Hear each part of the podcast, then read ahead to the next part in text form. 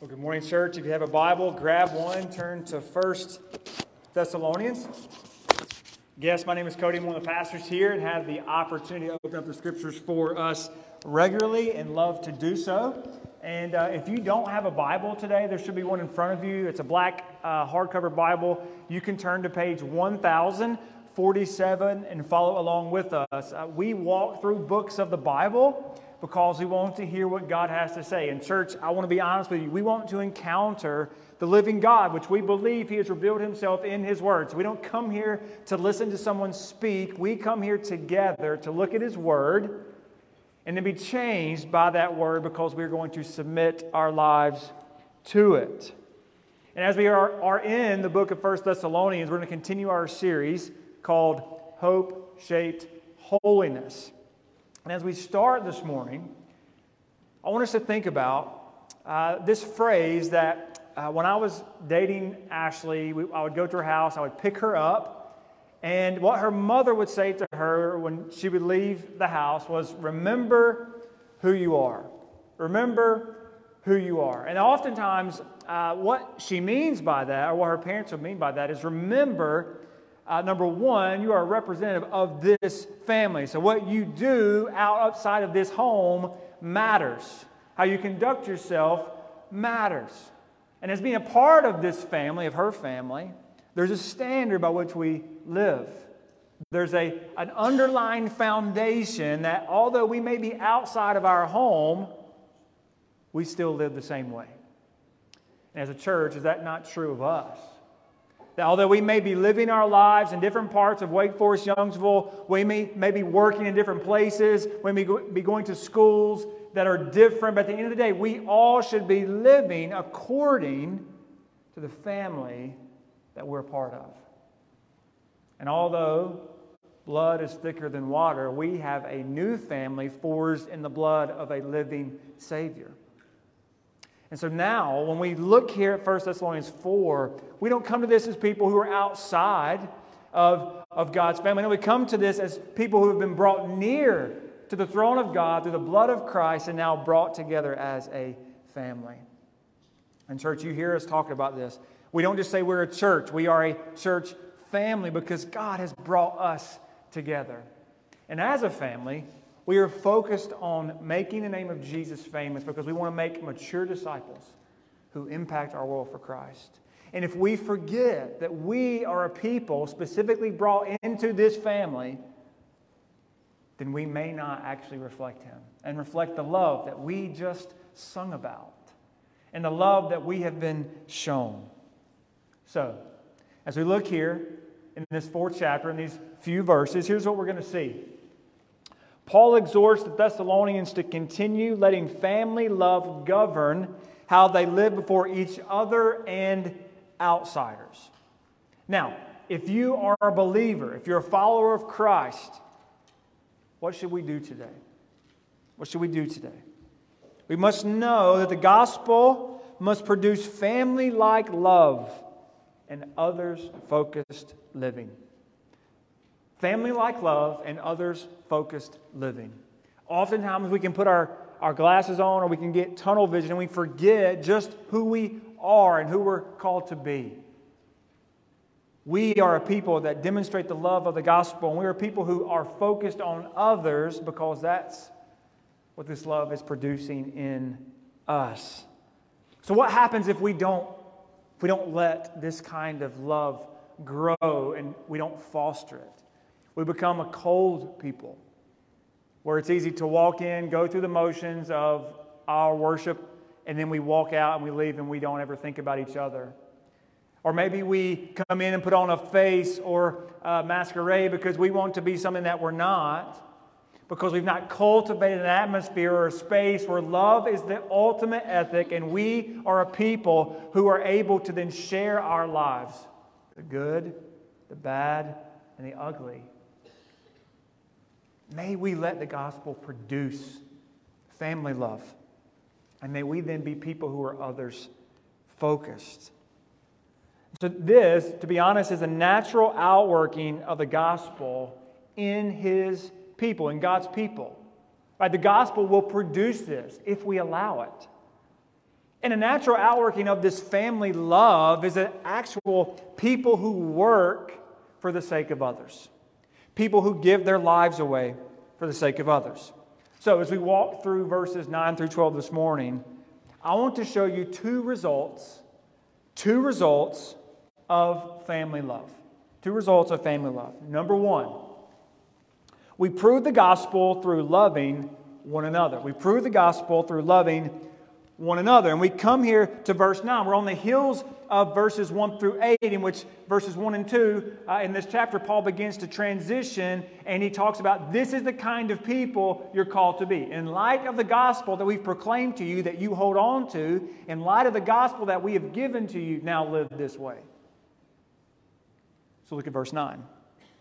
About brotherly love, you don't need me to write to you because you yourselves are taught by God to love one another. So love is supernatural. Love, This love is supernatural. Now, Paul, he seeks to answer this question about family love in this new topic, and it seems most likely that they asked this question of Timothy when Paul sent him. Timothy brings it back, and he now uh, reports to them. This is what you need to know about family love. This love that Paul speaks about is brotherly love. We get our name for the city of Philadelphia from this word. And it's this kind of love that is shown by brothers and sisters or a family. And Paul is clear that the family of God is given a community ethic and a love that's based by this ethic.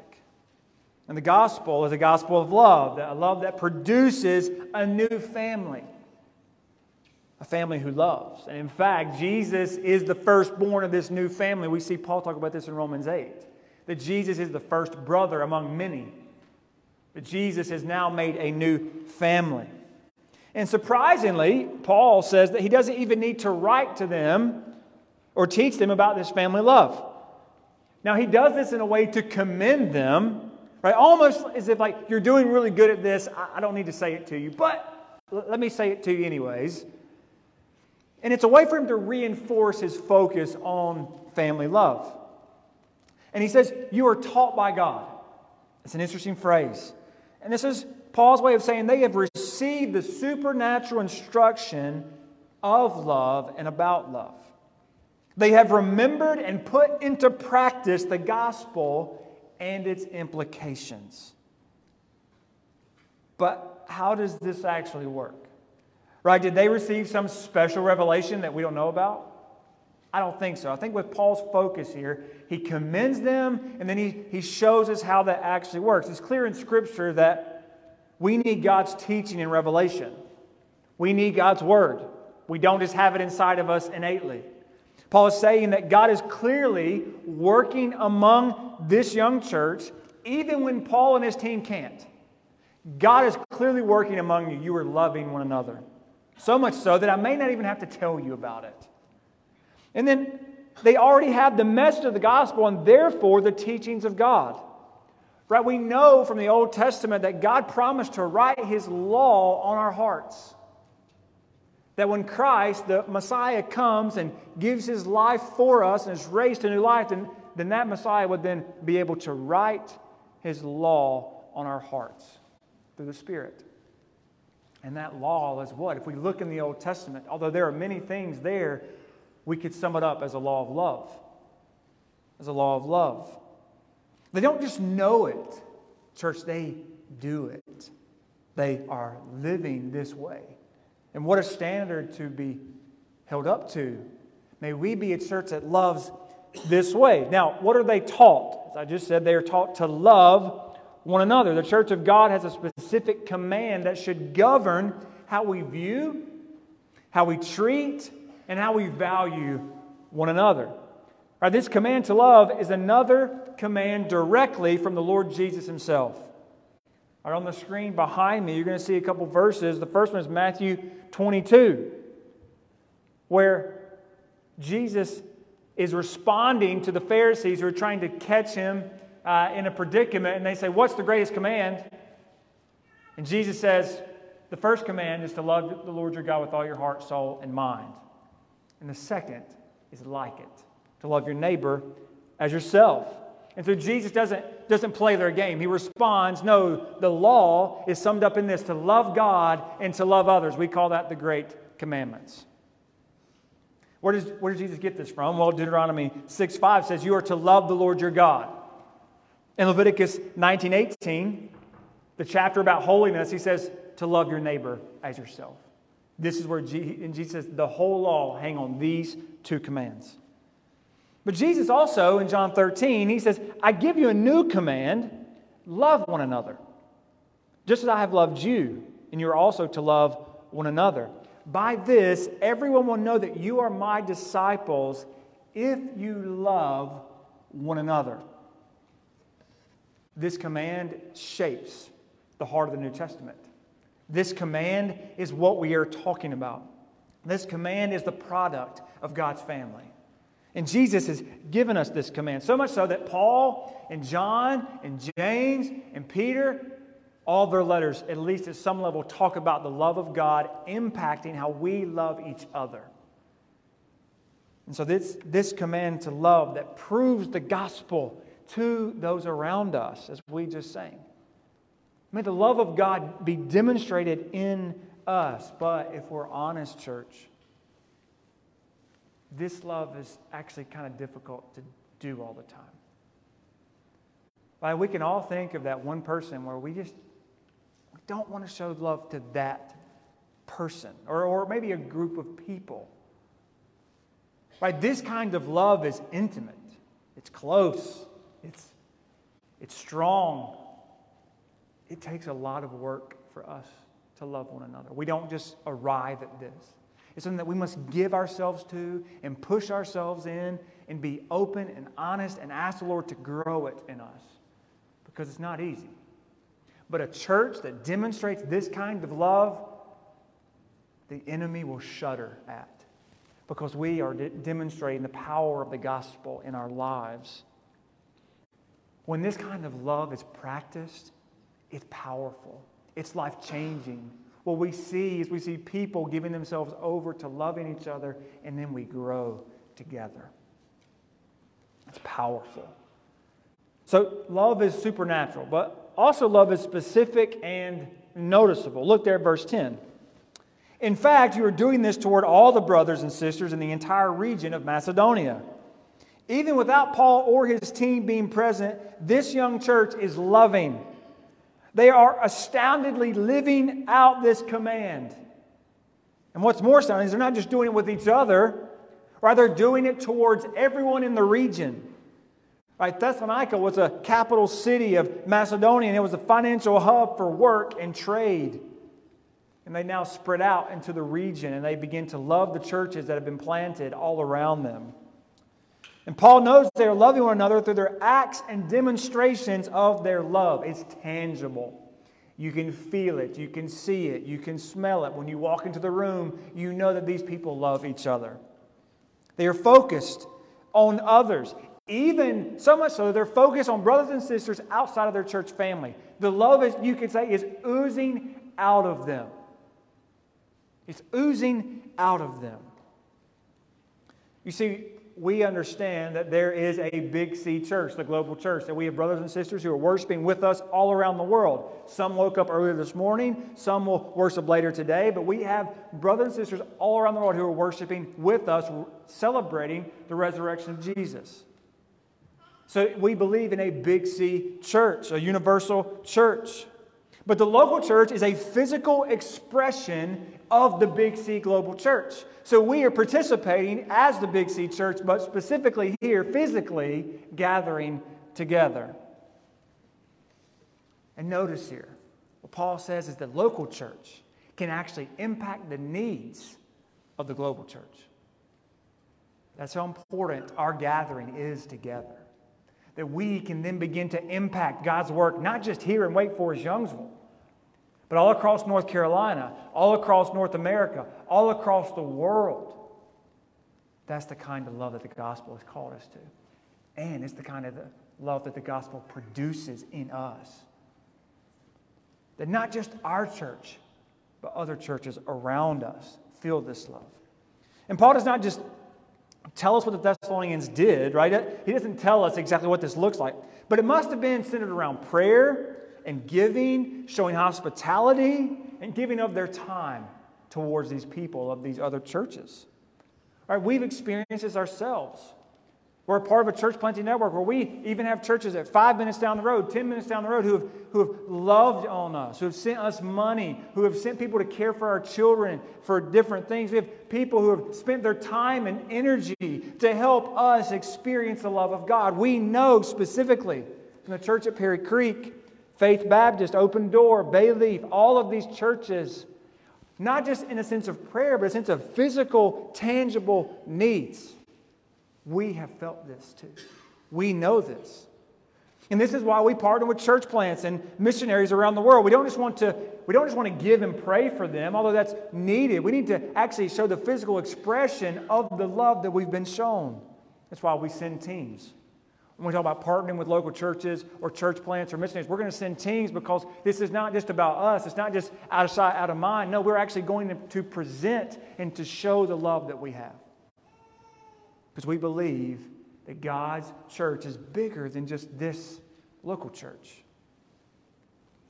Right? We want the Big C church to be our focus as well. But it's got to start. This love has to start here among us through meeting financial needs, keeping kids during appointments. Many of you have kept my children we know that there are things happening where this love is being demonstrated. We're hosting each other in our homes. Let me just tell you, I love it. I absolutely love it. When I, uh, you may be a guest today. We're so glad that you're here. Oftentimes, you may be invited to someone's home, and I want to, you know, I, we would love to have you. Actually, I would love to have you in our home. But oftentimes, somebody's like, "Yeah, we already got plans with somebody else." I'm like, "Great, fantastic." I didn't even know that was going to happen, because that's the love being demonstrated by you. That people feel this tangible love. The love that we show one another here at Covenant Hope will actually overflow into the churches in our area, and I hope and pray all around the world.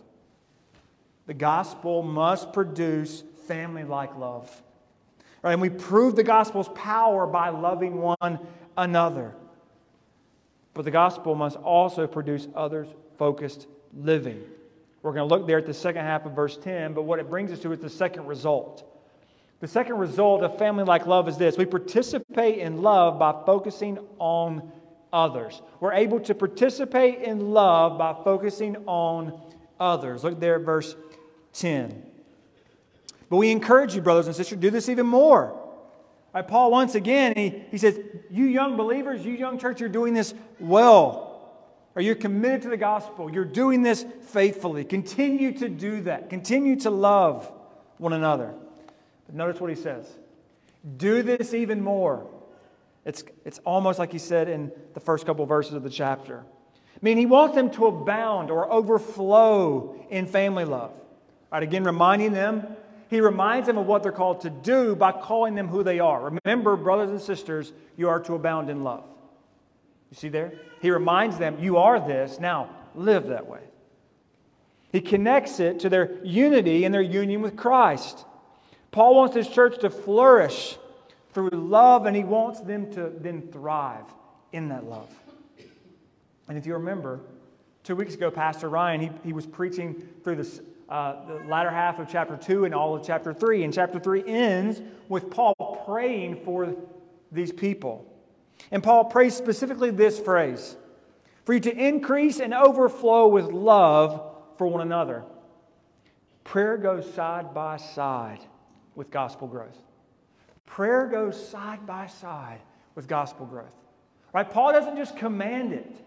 He doesn't just say to them, You're to do this. No, he actually asks the God of the universe, Please help these people grow and increase in their love. So you may find yourself today as a person like, Man, I'm, I don't feel like I'm loving this way. Ask the Lord. Pray that you may be filled with this kind of love. Maybe you're not experiencing that kind of love today, this week, this month. We want you know this is a place that we want you to experience that. And you can ask the Lord, would you make this church family a loving people? Because Paul prays it and then he tells them to do it. And so prayer and action are tied together. Tied together. You cannot unloose them. And Paul, so much that he urges them continue, abound in this. But what does family love look like to Paul? How does it play itself out? Look there at verse 11. To seek to lead a quiet life, to mind your own business, and to work with your own hands as we commanded you. Right here in verse 11, there are a few, a few phrases that we need to tease out, we need to break down. But first, Paul is clear that the church participates in family love by what? Seeking the following commands. They are to seek. And on the face of it, it looks like these commands could just be single commands. You as an individual do this. But no, this is not just individuals. These are an underlying principle of love that affects the whole community. We respond in these actions because we have been loved and we love one another. Right? This word to seek means to prioritize your life around others or to make it your ambition. Make it your ambition to love others. There are lots of good things in our world that we can give ourselves to our families, our careers, our educations, and lots more. But Paul says to make our ambition to love one another. Do we see that as our main ambition? We love each other, we give ourselves to each other. That our love for our church family should be one of our highest aims. You might think about it this way your governing aspiration is to give yourself away for the good of others. And Paul takes for granted that the love that we have and the concern for the church that we would have will then influence, maybe even determine our action or decision making. Paul takes for granted that this love of our church may actually cause us to make a certain decision than if it was just us. May we be a people who decide and who care and who give ourselves away, not for only ourselves, not what's just best for me and not what's best for just my physical family, but for the sake of God's family. May we be that kind of people. Because, church, let me be honest. We have a world full of people who are doing it by themselves, who are doing it because they want this or that, and it will never work out. Ever. It may look good. Psalm 1 tells us that it may look good, but they will ultimately fail if they do not have the love of God and are then not showing the love of God. May even our love for one another actually cause us to make decisions, even in our own lives, for each other. Think about it. Paul says it in Philippians 2. He says, Look out not only for your own interest, but for the interest of others. Right? Or in Galatians 5:13, for you are called to be free, brothers and sisters. Only don't use this freedom as an opportunity for the flesh, i.e., to be selfish, but serve one another through love. Serve one another through love. This love that God has provided to us is a strong love, and it changes the people that have been impacted by it. Now, let's look at Paul's action plan here. Let's look at this kind of ambition. Right? He says, first, lead a quiet life. Lead a quiet life. This means to seek and to live peaceably, to not cause problems in your community or for the church. This, this phrase is similar to 1 Timothy chapter 2, where Paul calls for Timothy to make prayers and petitions for kings and authorities so that the church may what? Live a quiet life. Now, this doesn't mean that we are passive. That's not what Paul is saying in either case. But what he's saying is the church flourishes when it's able to lead a quiet life. Our lifestyle must be one that accurately reflects the Christian message of faith, hope, and love. And we are able to do that by leading a quiet life.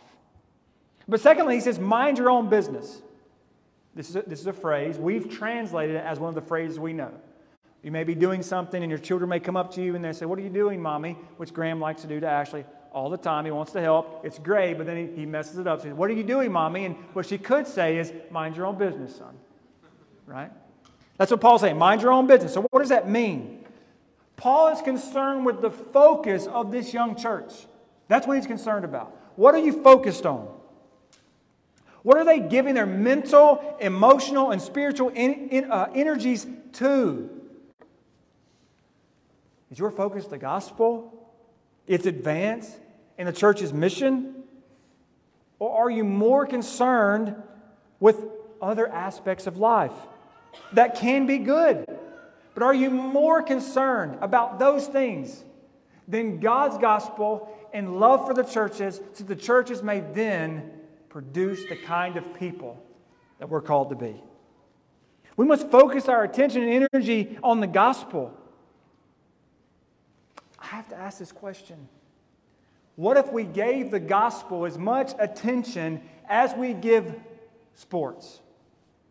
And I'm, I'm the, I am the example here. I love them. I watched them. I watched football all day yesterday. But if I would give the gospel as much attention as I do to sports, would my life be different?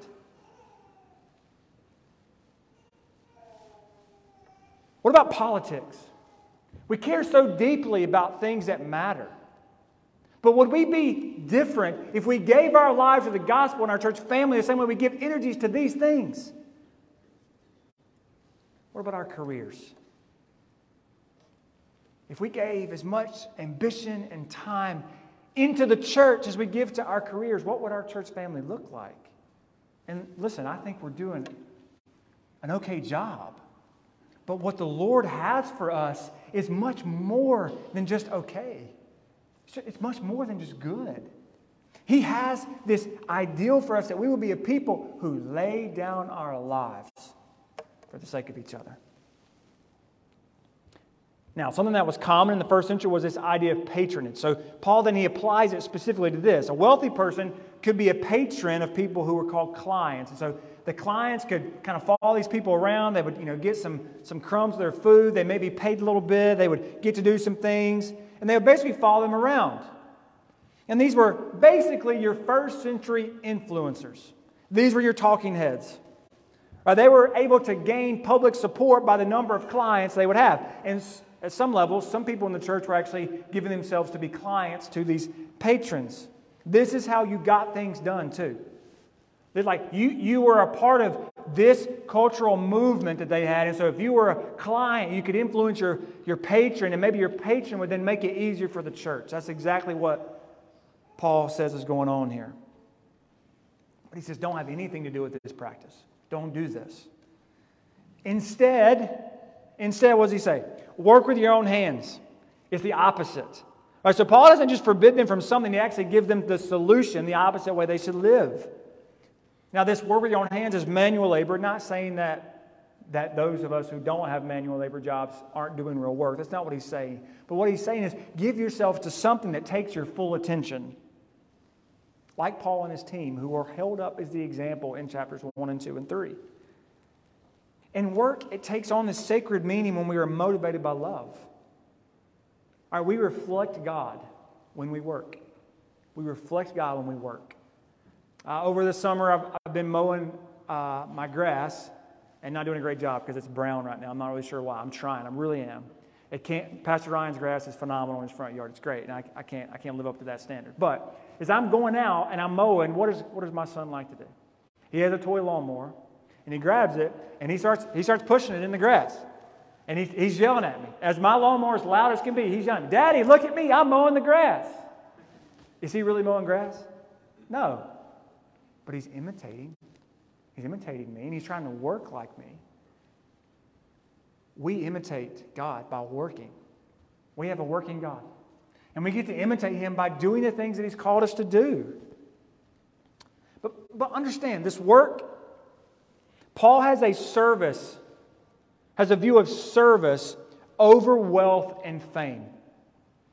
He has a he has a service over wealth and fame mindset. So, how should we view our work? How should we view our vocation? What I mean by that are the arenas that God has given you. Whether you work as a nurse, whether you work as a teacher, whether you are retired, any of those things. How do we, how do we think about these? Number one, we are made in the image of God, which means we reflect Him. And we work by reflecting Him. Some of us are able to do more work than others. Some of you are in a different stage of life where you can't do as much work. I'm even talking about around the house or around the church or anything, not just a job, but any kind of work. Right? But we do know God created us in His image and that work is good. How do I know that? Work was given before the fall. And it talk, in Genesis 1, it talked about God working and resting from that work. And so work is good. Right? All of us have been physically gifted and have some natural skills and have some abilities that we've learned. And if we're in Christ, we've been, been giving spiritual gifts so that we may use those, use those for the edification of the body. But we've got to ask do we just see ourselves as a cog in the wheel? Are we a part of just assembly line to make things go? Is it, is it just about making some money? Or do we believe that our work has meaning? Whether you're raising your children in your home, or you're a teacher, or you do work on some sort of assembly line, or you stack shelves with food, maybe you're a nurse, you care for others. Do you see that your work has meaning based solely on the fact that you reflect God and you love others? Now, may we choose work that's service focused. I don't mean that you got to go wait tables, but I mean by you understand you, t- you take a job based on the ability for you to serve others over wealth and comfortability. Right? Maybe we take jobs that actually are giving to others. Did you know that most service jobs that we know today is, you know, nurses and teachers and missionaries and doctors? Those things are a direct result of the Christian faith. That we believe that these people matter because God has loved us and we love them. Now we're going to figure out a way to serve them. We're going to build hospitals. We're going to build orphanages and we're going to care for these people. Why? Because work is others focused. The love in us that actually is spilling out to other people. We've all heard this phrase Where do you want to be when you grow up? What do you want to be when you grow up? What does that tie us to? It ties our work to our identity, and that's the wrong way to think about it. Kids, I want you to look at me. If you're a kid in the room, I want you to look up at me. Okay? God has made you a specific way. He has gifted you, He has given you abilities and gifts. And here's the thing you have your whole life to figure out what God wants you to do. You have your whole life to do that. And I believe that God has given you these gifts to actually work themselves out, where you actually can go do the things you enjoy because you're giving yourself to God's mission you're giving yourself to serve others, and you enjoy it. That's, what, that's the kind of work that we want for you. And we do not want your identity to be tied to what you do, but whether who you are. So, kids, may you just enjoy this world. Parents, may you, may you help them figure out their gifts and their abilities and then steward them into that direction and help them see we got whole, our whole lives are in front of us. But let's give it for others. That's what Paul's saying. But why should we do this? Why? Why does this even matter that we think about loving others and loving the church and working for others? What, what does this matter? Look at verse 12. So that you may behave properly in the presence of outsiders and not be dependent on anyone. I think it can be easy for us to come to a passage like this and to take it to two extremes. Right? We, care, we need to care so much about what the community thinks that we compromise the gospel. Not what Paul's saying. Or we got to stand on the truth, and so we don't care what the community thinks about us. Two extremes. We either hold up the importance of the church or we hold up the importance of witness. And we miss actually what's going on here. Right? Paul is not concerned with this false dichotomy. That's not true. Our love for our church is actually should inform how we live in the world. Our love for one another should inform how we live in the world. We are to live and to work. Here in, in, in verse 11, it describes we are to behave properly. Right? This is to conduct ourselves with worthiness, decently, and with decorum. That is respect in relation to those on the outside. That is, those who are not believers, those who are not a part of our church. And we are not to be dependent on anyone, which Paul, someone was going back to this idea of patronage. And a proper family love includes working to provide for our own needs and to not take advantage of other brothers and sisters and to not take advantage of them financially. Not saying that we can't care for another. That's not what Paul's saying. There absolutely are people that we need to care for financially with our time and our, our gifts, but may we not be people who are just looking for a handout, is what Paul's saying. And Paul understands that we are noticed by the world.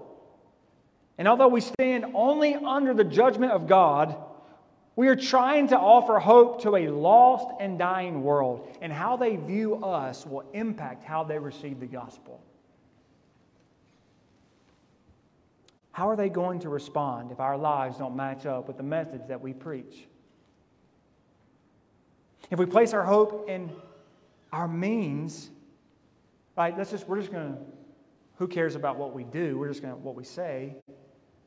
Why would they even care about our message?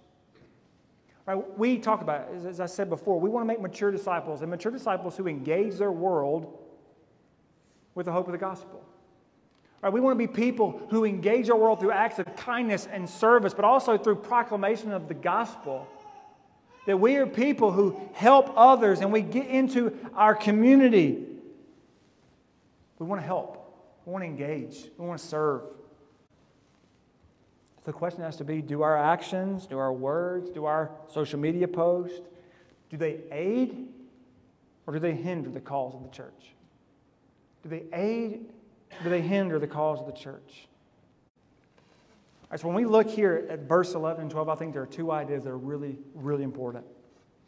God's people are not to be people who are dependent on the handouts of others. We are to work and to provide for ourselves and our families.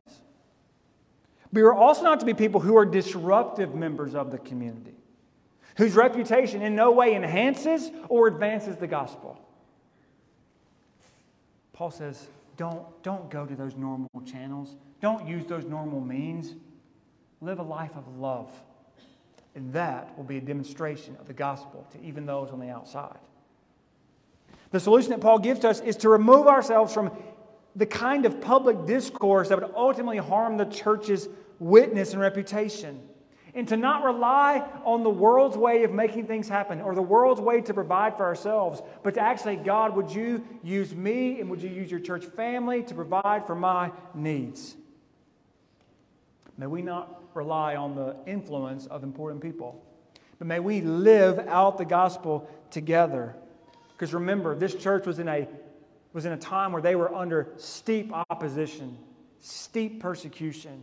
And it could have been easy for them to begin to do things that would maybe lessen the persecution, but it would actually erode the foundation of the gospel. And may we be people who are not dependent and not disruptive. The solution Paul gives is that we work diligently to display love for others and our hope in God. We have a God who loves us, as we've talked about all day. We have a love that's formed our church family that many of you experience that love, and we experience that love together. But God showed us that love, that even while we were still sinners, He sent His own Son to die for us. And it's that God who works on our behalf, who gives us everything we need. May we join Him by letting the gospel influence our lives so much so that it produces a family that loves and is others focused. The gospel must. The gospel must produce family like love and others focused living. But, church, I know that when we let the gospel do its work, we can be a church that loves and focuses on each other.